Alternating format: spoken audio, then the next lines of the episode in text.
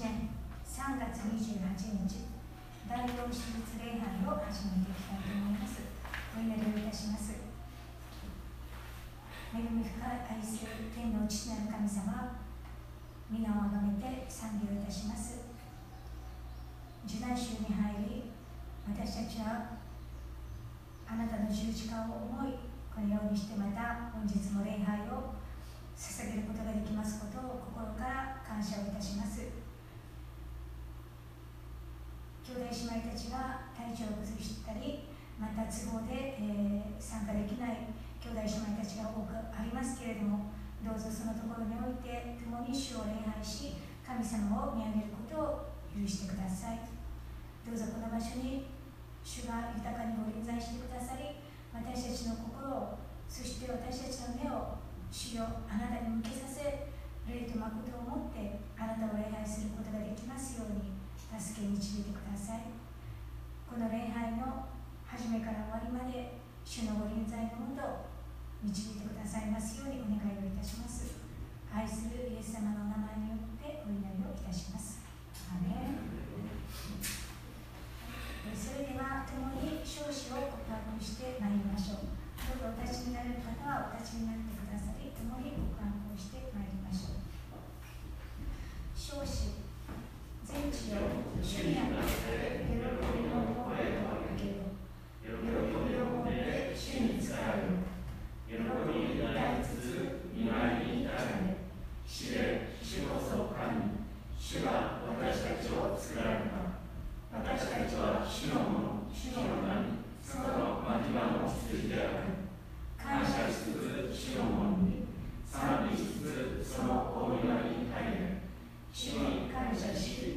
つつ主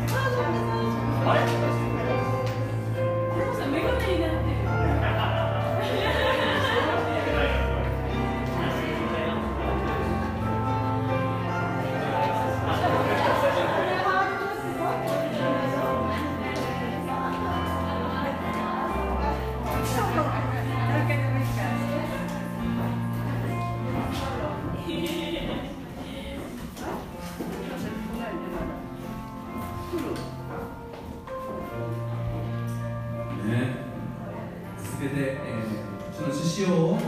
えー、思い出しながら参加していきたいと思います。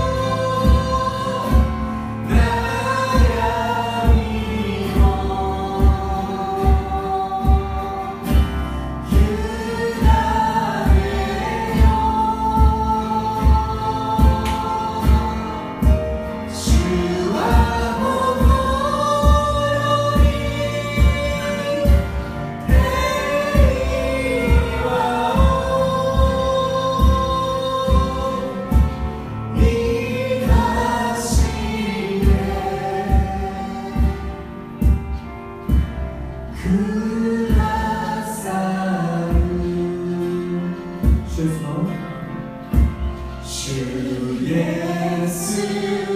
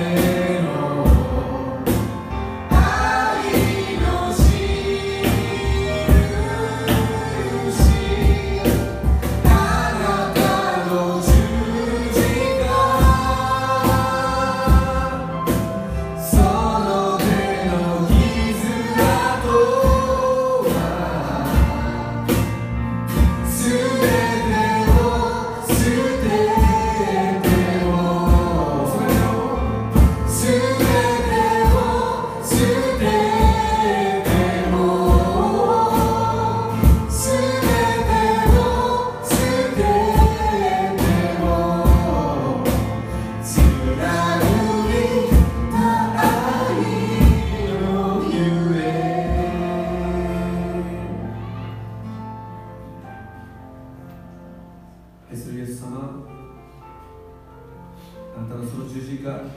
その手の傷跡が私のためのものであったこと私は何も知らずにこの世をさまよっていたさまよっていました。その私をわざわざ見つけて私を救ってくださったイエス様の十字架に感謝します。流された知識を決して忘れることなく日々の生活そしていつもあなたを見上げるために覚えることができますように私たちを清めてそしてあなたの御前に進むことができるように導いてください。この時間あなたにお委ねします。全てを感謝して愛する主イエス・キリストの皆によってお祈りいたします。アメン、ね、の話を。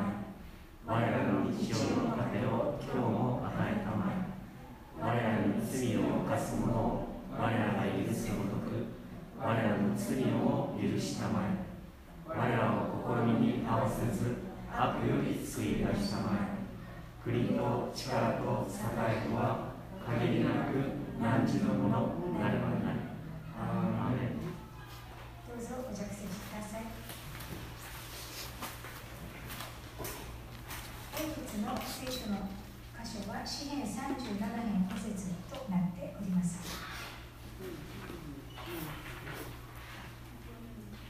詩編37編5節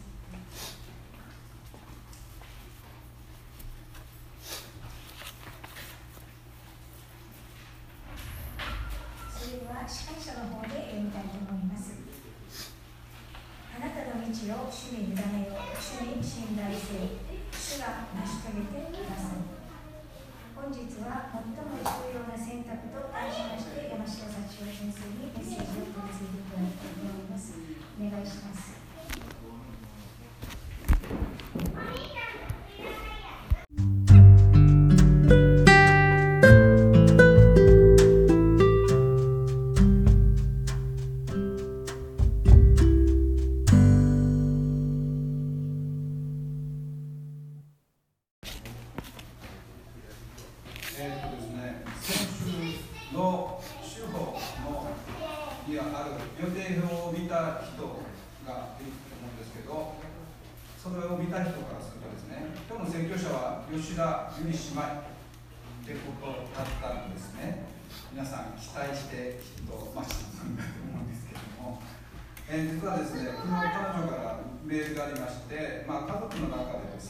ですね、1人30度、80度ほどの熱を出している人がいるということでですね、えその判断を僕に委ねられたんですね、どうしましょうか？って、まあね、僕がこういう言えば来ますし、みたいな、なんか聖書にそういうとこありますね。ありますけど、まあ、少し検討してですね、あじゃあ、まあ、大丈夫を取って、えー自宅で待機してくださいということを一応彼女に言ったので、まあ、でもそのメールが多分余分だったので、一応ね、彼女には、じゃあ、自宅で休んでくださいって言ったんですけど、じゃあ、その代わりに誰かが請求しないといけないんですね。まあ、まあ、僕しかいないわけですね。えーそれで一応、僕が請求することになっています。えー、と20代とか30代の時だったらね、あのまあ、昨日何人かメールあったかというとですけど、そこから徹夜してでも経ったわけですけど、もう今年60になるので、たとえ徹夜できたとしても、徹夜して作ったとして、ここに立ってる人にしてね、もうこうフラフラしてると思うので、それを諦めて、じゃあどうするかって考えたときですね、過去メッセージした説教の中で、今日語るところでね、何かいいのないかなと思って、まあ、そういうアドバイスをね、久井さんからも受けたんで、過去の説教の中でっていうことをいうアドバイスを受けたんでで、ちょっと探してたんですね。そうすると、あの礼拝でっていない説教。そんなことはあるのかって思うかもしれないですけど、えっ、とですね、2020年1月19日の日曜日、心当たりある人いますか？それは何かというとですね、まあ、もう1年以上前の選挙なんですけれども、えーユースの賛美集会でメッセージした。ユースの人たち、その時僕が選挙したの覚えてる覚えてる？内容も覚えてるいや、覚えてない方がいいです。ああ、いや、もう1年以上前のことだから、まあ、ここ数人ぐらいはそこに参加してるけど、その選挙を忘れててくれたらいいなと思ったんですけど、やっぱり若い子は頭のように覚えてるんですね。同じ話をします。まあ、だからそれ以外の人たちにとっては、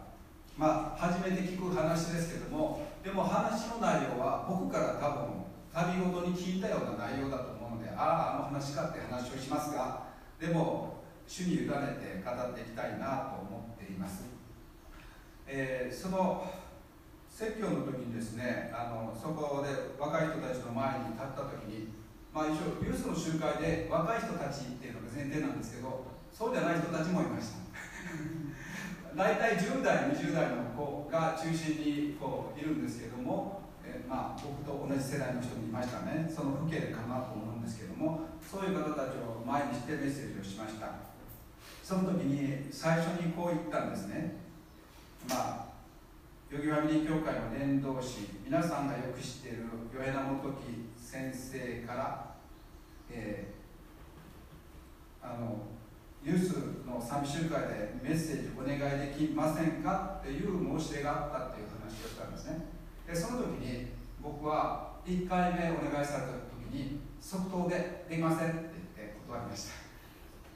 そして元木先生も「ああそうですか」っていう感じだったんですけどその時最初にお願いされた時の説教のその会場がここだったんですね。で代々木アメリカ教会だったんですけどもその時は申し出を断ったので僕ではなくて中間大地先生という先生がねそこでメッセージしたんです。でその時僕は上にいましたけど下が盛り上がってる様子が分かるんです。ねうわーいいななんか若い人たち向けにこうメッセージね語れる先生ってすごいなって降りてきた時にもう本当にユースが盛り上がってるんですよ。まあ、僕でなくてよかったなと思ったんです。それからしばらく経ってですねまた元木先生からまたお願いされたんです。ユースの賛美集会でメッセージできませんか？って言われた時に皆さんあのまあ皆さんそういう依頼があった時に牧師はどう考えるか。1回だったら自分の思いで断るんです。ですけど2回目から同じことを言われてると思ったらねもしかしたらこれ人ではなく神様って思うんですよ。大体ねその経験ありますよね。同じことをまた振られた時にこれはもしかしたらその人を通して神様が「お前語れ」って言ってるんじゃないかっていうプレッシャーが来るわけです。それで断りきれずにですね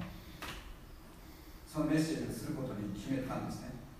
どうして僕がですね牧師なのに牧師なのにその若い人たち向けのそのそのステージで語るのを拒んだかというとですね大きなトラウマがある。そのことをその時も話したんですけどトラウマがあるんですね。どういうトラウマかというと,、えーと、例えば皆さんの話はちょっと変わりますけど、えー、例えば子供の時遠足ってあるでしょ？遠足の前に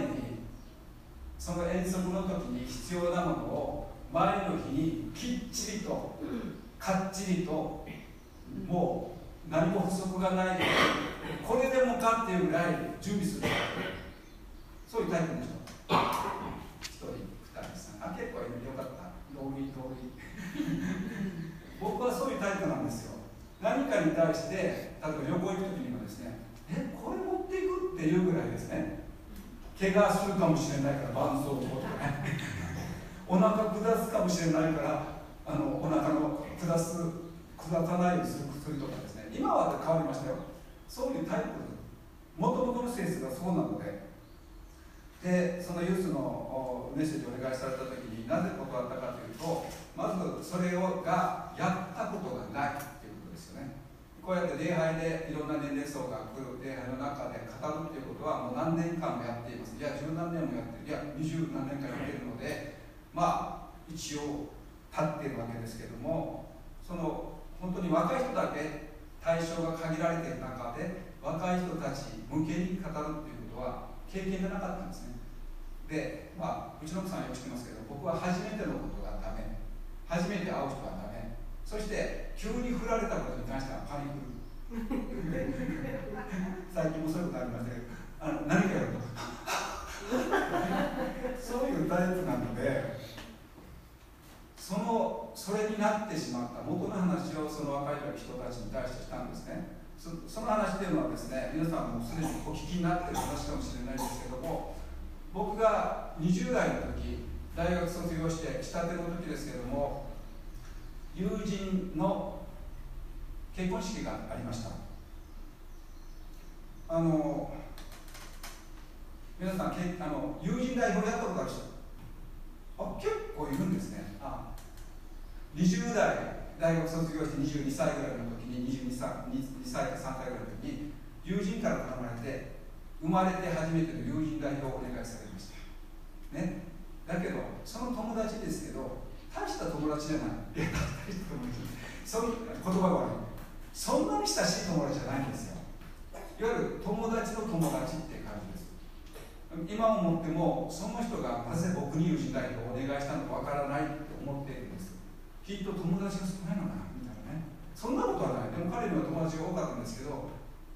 今わか思ってあのまあ分かったのはね大体僕の友達ってのは口下手な人間が多かったのでその中では僕はマシかなと思って選ばれたんだろうって思ったんですね。でそれにお願いされた時には実はその時はねちょっと自信があったんですよ。なぜ自信があったかというとそれまで例えば学校とかいろんな機会でね例えばなんか発表する機会に立つことがたまにあったんですよ。例えば子供の時はありますよね。お話大会とかね。そういった機会で人前で語る経験がだいぶ昔ですけどあったので人前で語れるんじゃないかと自分で思い込んでいたんです。思い込みっていうのは激しいですね。そして本当にやっちゃいけないと思うんだけど原稿も持たずに。フリートークで皆さんを笑わせ泣かせよくありますね。友人代表でもう友人の方が泣いちゃって話になるねみたいなね。それだったらまだ感動的ですよ。友人のことを思って涙でこう言葉が出なくなってっていうことでちゃんちゃんだったらまだ感動的なんですけどそうではなくて立たされた時に頭が真っ白になったんです。で頭が真っ白になったので何が起こったと思います？皆さんそういうそういう友人代表見たことあります？全く何も語れない人。見たことある人います？一言も語れない。もう。こんなですよ。20代の前半多感な時にプライドもある時に。これがどれぐらい続いたかな。僕には永遠に長い時間に感じたんですけどおそらく2分ぐらいかな。よくでもその司会者に2分間も。僕をそのまま放っておいなんだけど。それでさすがにこれはちょっとざわついてますから会場が。それでその司会者が僕を抱きかかえるようにして舞台袖に引っ張っていたんです。その時僕は硬直してるので本当に。こんなですよ。で周りからも笑いでもない哀れむ雰囲気でもない何とも言ってえないようなざわつきがざわってある中でそれだけならまだ若い若気の至りということでトラウマにならなかったと思うんですけどもその友人の友人ね友人の友人がその落ち着いた頃にそれ、まあ、僕はもうしばらく恥ずかしくて彼とも会うことできなかったんですけどで何かの時に僕も謝罪しないといけないと思って彼と会う機会があってその時に会ったんですけど彼から何て言われたか。お前にお願いしなければ。よかったお前にお願いしなければよかった。それでもうこれがトラウマになりました。人前に立って何かを語る時にあれが出てくるんですよ。あの映像が。あの時の感情がこうやって出てくるのでもう立てない。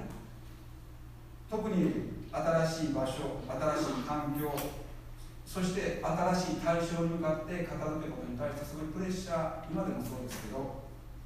でも今でもそれを持ちながらなぜクリスチャンをやり続けてるかって後でちょっと話したいんですけども。で今回そのメッセージそのその時にねメッセージをお願いされた時も1週間ぐらいかな2週間ぐらいかな日々眠れない日を過ごし若い人たちにはどういったことを話せばいいのかなって日々考えて思い浮かんだことをメッセージを書き留めてってことを本当に寝られない日々が続いたんですね。でまあそういうことがあったっていうことをでそれを一応あの先に置いといて、えー、彼らのこと前で僕は一つの話をしたんですね。これはその僕がですねその教会の仕事に関わるということで、えー、韓国に3回ほど行ったんですけど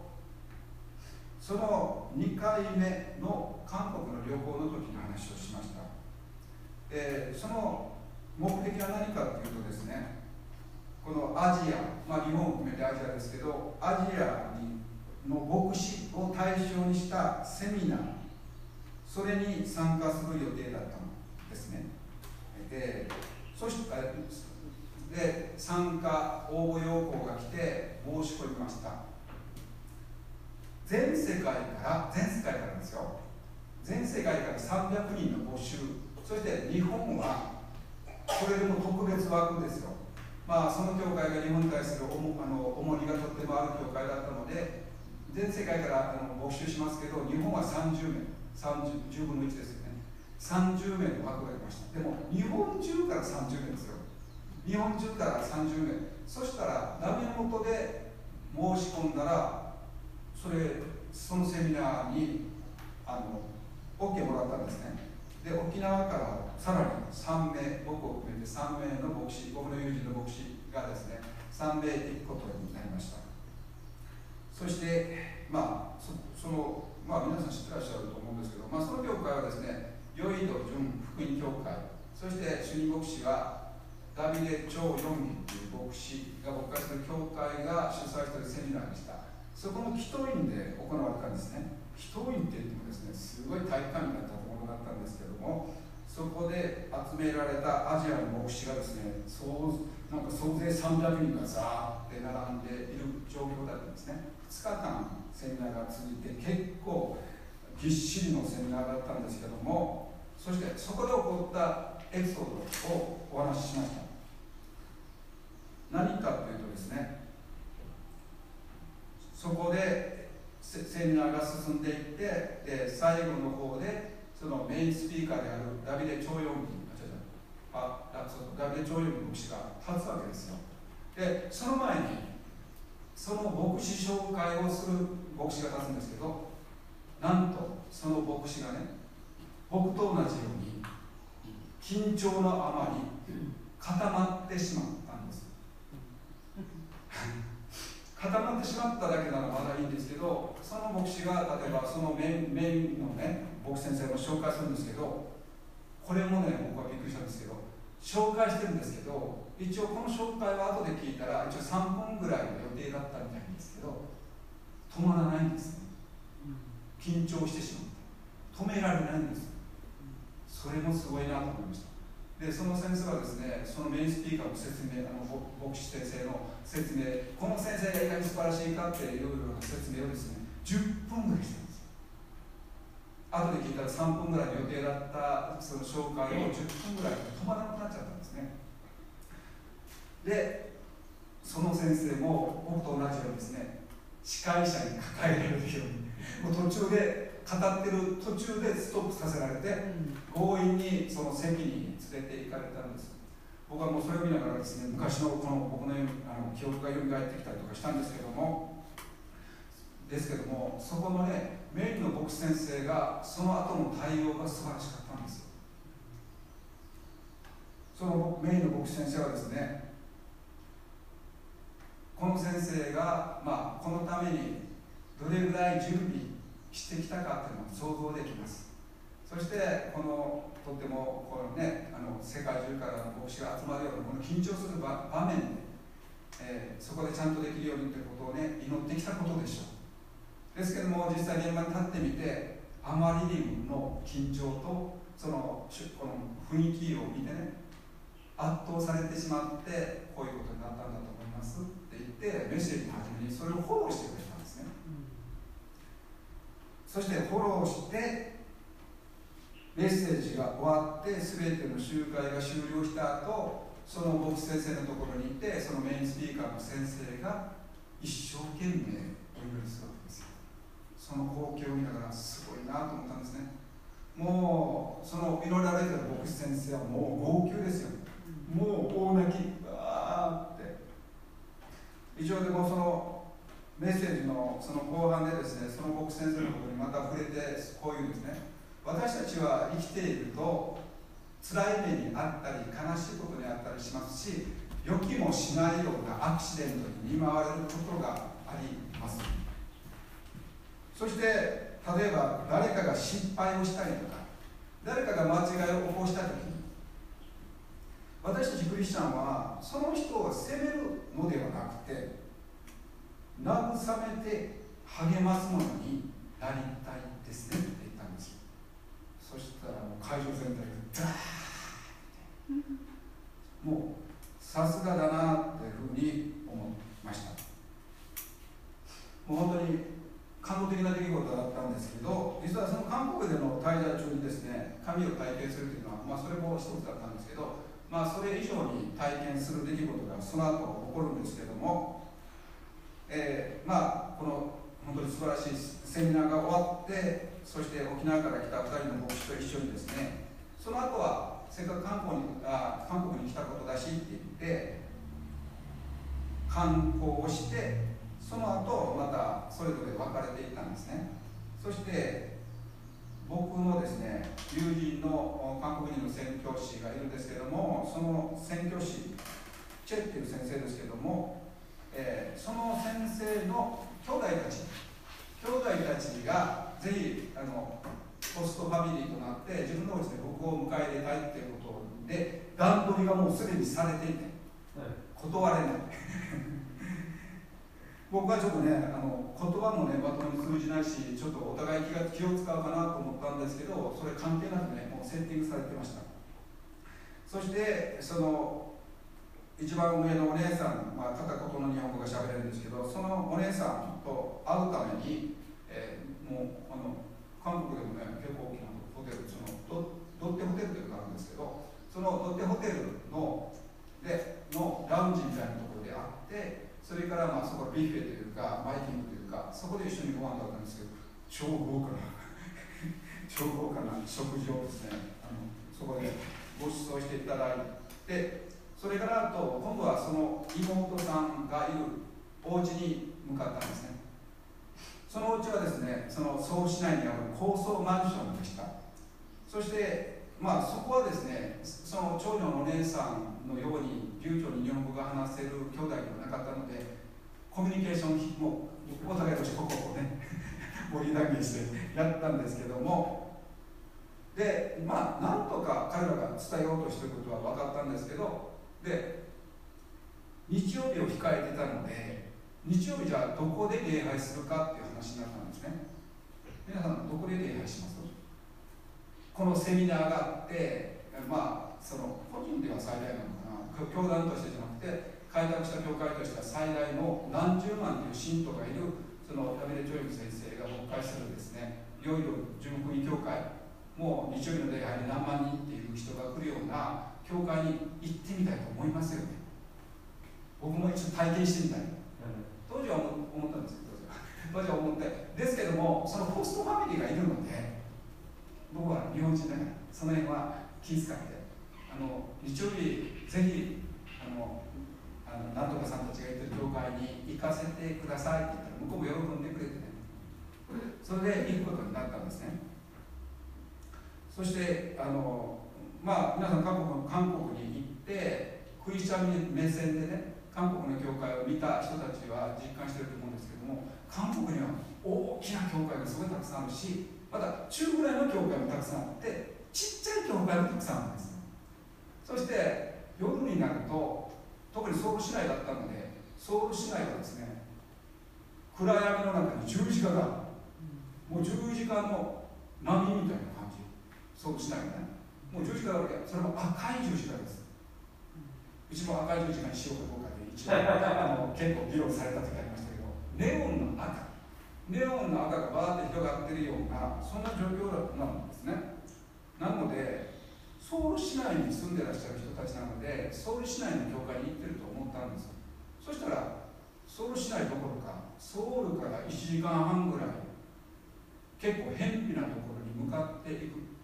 行ったんですよ。であの都会の風景からだんだん田舎の風景に変わっていって本当に街っていうレベルじゃない村っていうようなところに来たのにそこにまるでサーカス小屋のようにドーンとあの沖縄で言ったら市民会館ぐらいのコンクリートの建物がドーンとあるんですよ。野球場のドームがあるみたいな感じで。それこれなんですかって言ったら私たちが通ってる教会ですってえ？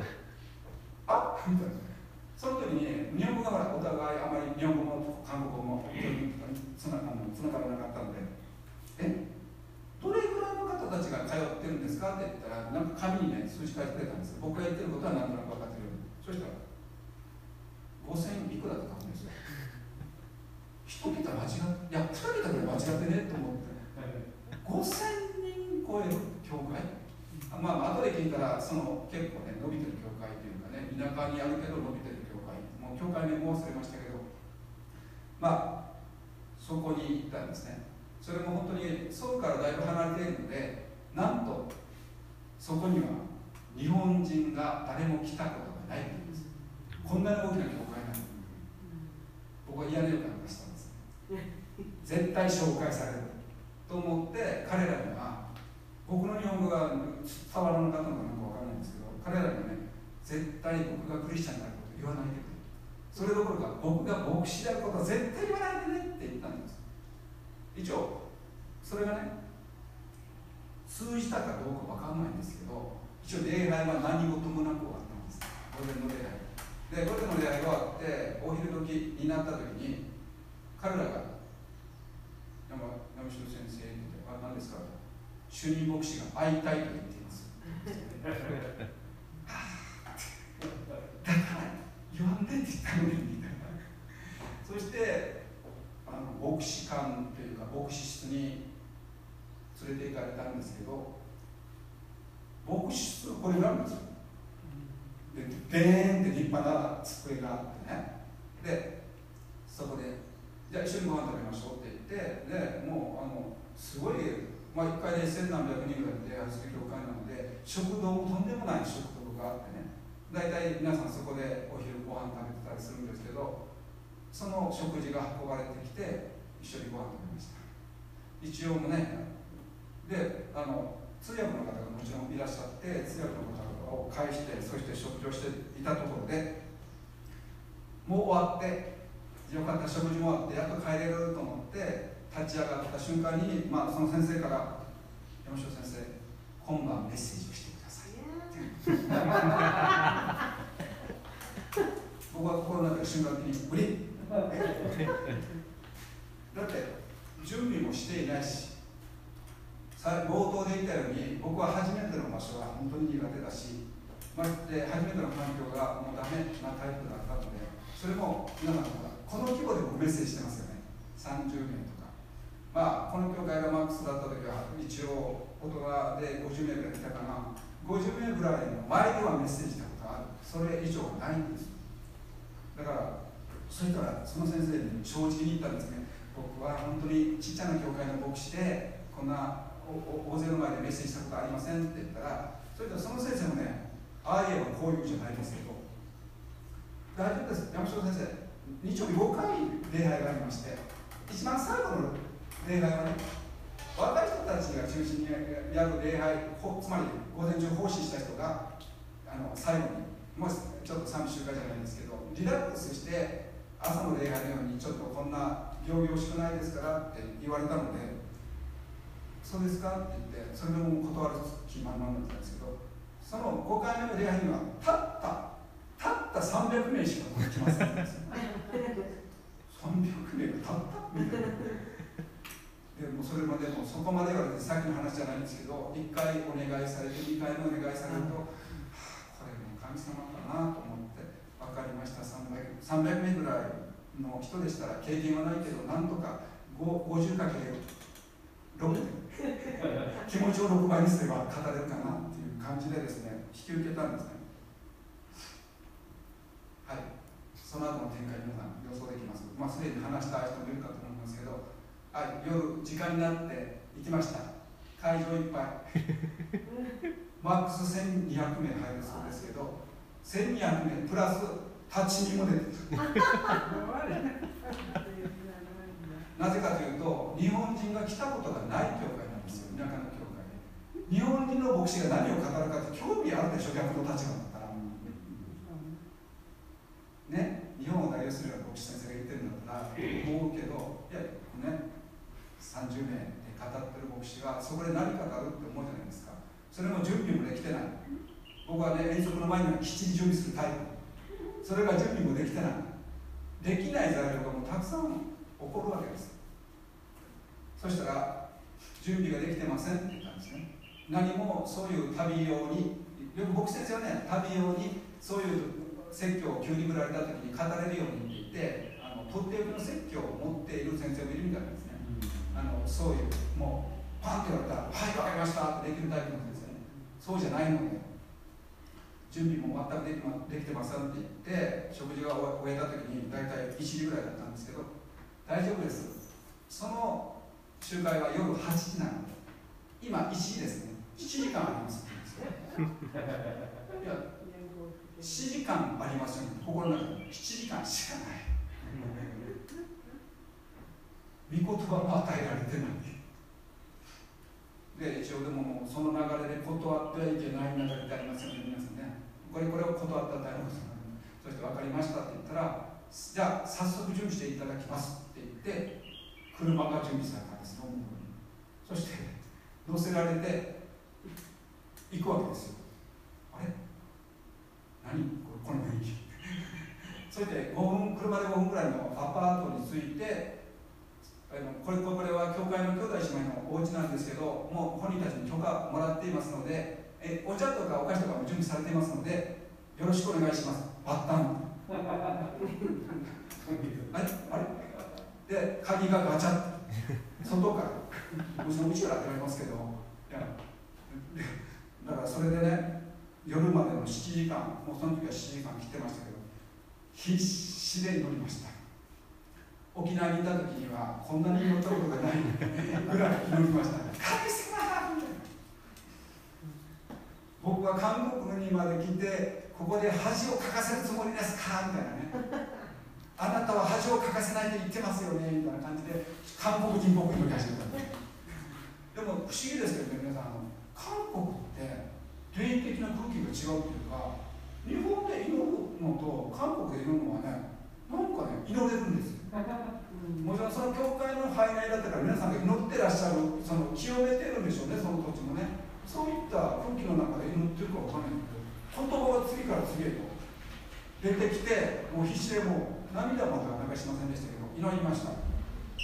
そして御言葉が与えられてどれぐらいかかってる2時間ぐらいかかって御言葉が与えられてもうご飯とかおやつとかその食べてる気持ちにもならない。もう集中してガーッてやって。きました。だからそんな感じで行って行ったら1200名プラス8人がいたわけですよ。300人のはずがねでそういったところで語らされました。まあ今日はそのニュースのところで語ったそのままに語るってことではないですけどもその時にメッセージに立たされて人間的にはもう震えるんです。だけど皆さんのクリスチャンって私たちの生活の中で窮地に立たされることは多々ありますよねその時に私たちが必死になって神様を呼び求めた時にこれはおよそ自分ではない力だったりまたこれは別からの助けだろうと思うような助けが来たりする経験をするかなと思うんですね。その時がまさにその時でした。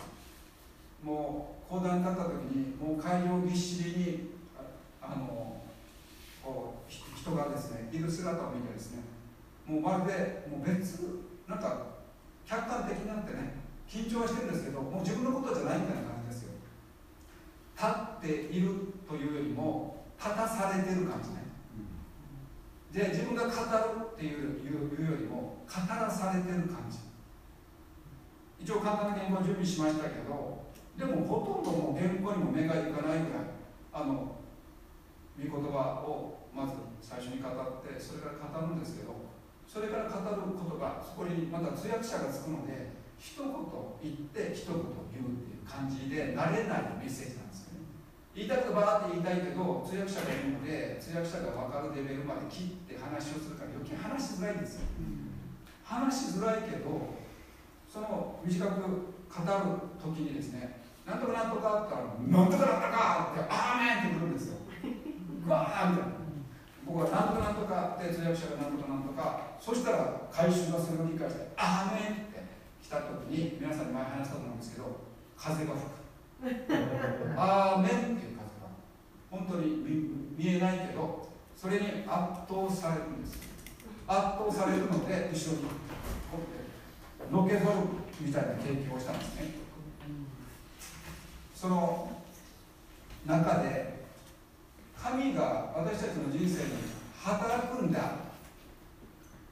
そしてその例えばクリスチャンになったらね皆さんほらクリスチャンになってクリスチャンになったら牧師がねあなたは変えられますよって言うから別人に変えられると思うじゃないですか。ね。でも別人に変えられる人もいますよ。ケースバイケースってやつですけども別人に変えられるっていう人もいますけどでもその弱さを持ったまま用いられるっていう用いられ方もあるんです。僕はいまだにその弱さを持っているんですけどでもその弱さを持ちながらも神様は使ってくださる。だからクリスチャンになって皆さんいろんなことで変えられて聖書の知識もたっぷり蓄えられて奉仕も一生懸命やって訓練されてそれで神様が用いてくださるだろうって思ってる人もいるかもしれないですけど私はそれはそれで足り足らない足らないと思ってるかもしれないですけどそうではない。私たちの弱さは弱さとしてありながらも神様は神の計画の実現のために私たちを使ってくださるんです、まあ今週はその受難週今日から受難週に入ってですね知り合いの牧師からですね、まあ、この知り合いの牧師のところの教会のじゃないんですけど多分これカルバリカルバリチャンネルの作ったやつかな。あのこの1週間受難週そのイースターに至るまでを一日一日をどう過ごすかっていうことで、えー、その聖書箇所が書いてあるそのこう小冊子をコピーしました。これで皆さんぜひ月曜日これは日曜日今日からですけど日曜日月曜日火曜日これであの皆さんこうやってください。これであの過ごしてください。あのまあ来週はイースターで本当に晴れてやって感じで本当にイエス様感謝しますってなるんですけれどもその前にイエス様があの華々しくその1週間前にですねロバの背中にコルバの背中に乗りながらエルサレムに入場したんですけどもその後起こる出来事はもう壮絶悲惨。顔も向けられないようなことが起こりました。イエス様を信じてた人々が裏切ります。またイエス様は鞭打たれて唾を吐きかけられて罵られて最後は十字架に釘打たれて生き最後のね刺されたりもしますけどその最後を迎えていくんですね。人間の目に見たら敗北者でありそして悲惨な最後を遂げた人と映りますけども。でもそのイエス様がですね読み下って3日目に復活されたその復活の命を持って私たちが救われていくんです。ですから私たちは復活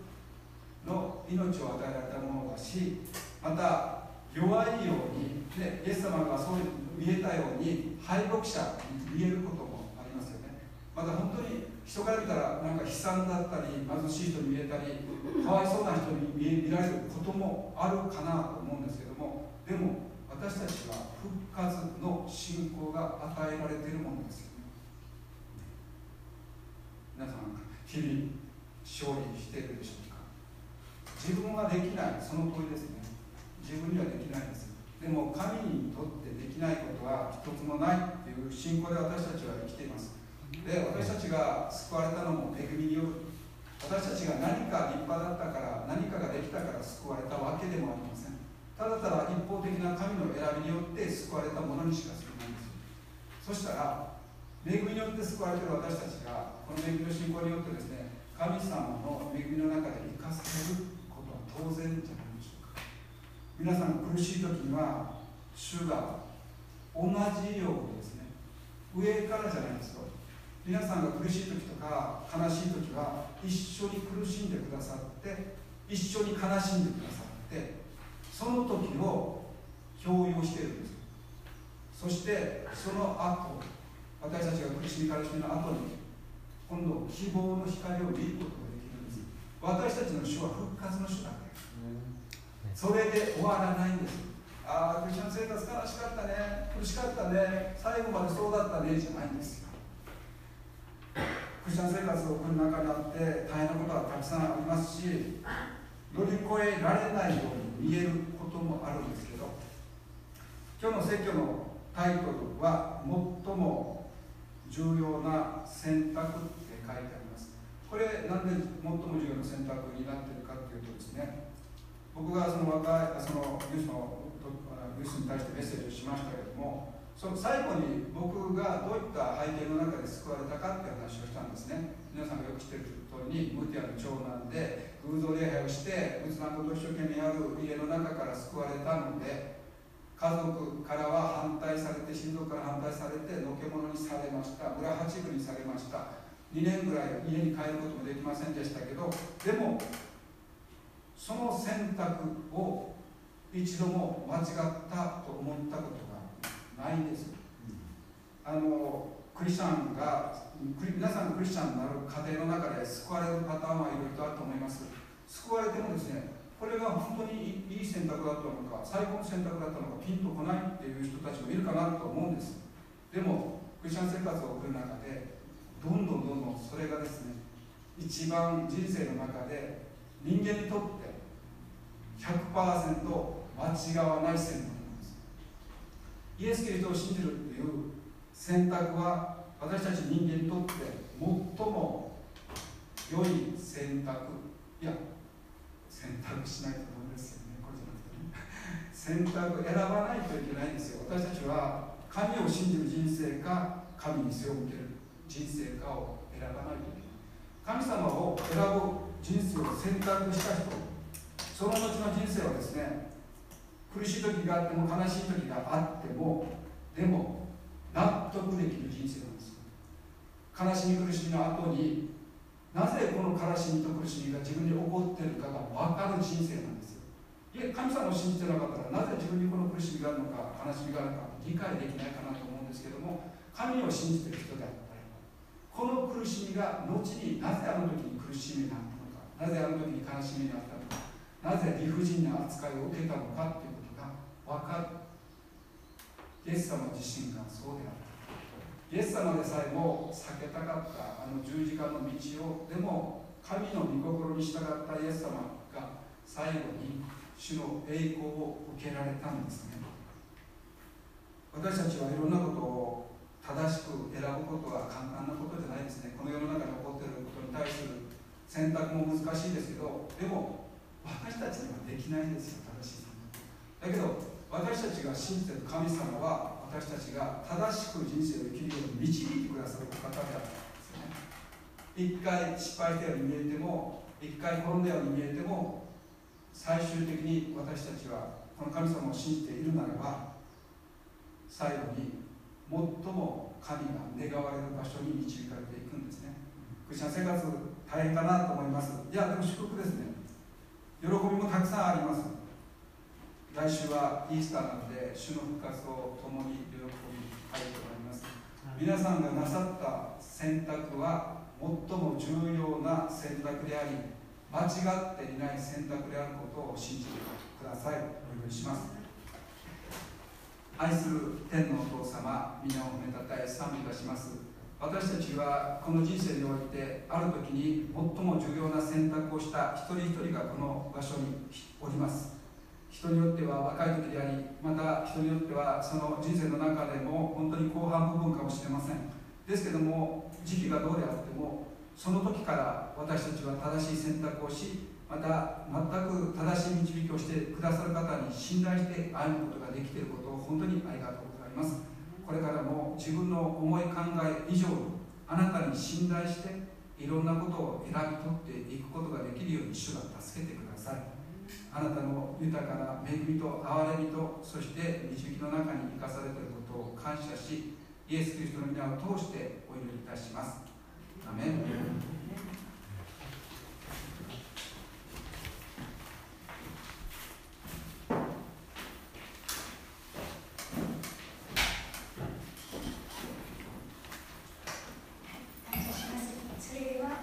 感謝の応答として献金の時を持ちたいと思います。本日の講師を原井和子姉妹お願いいたします。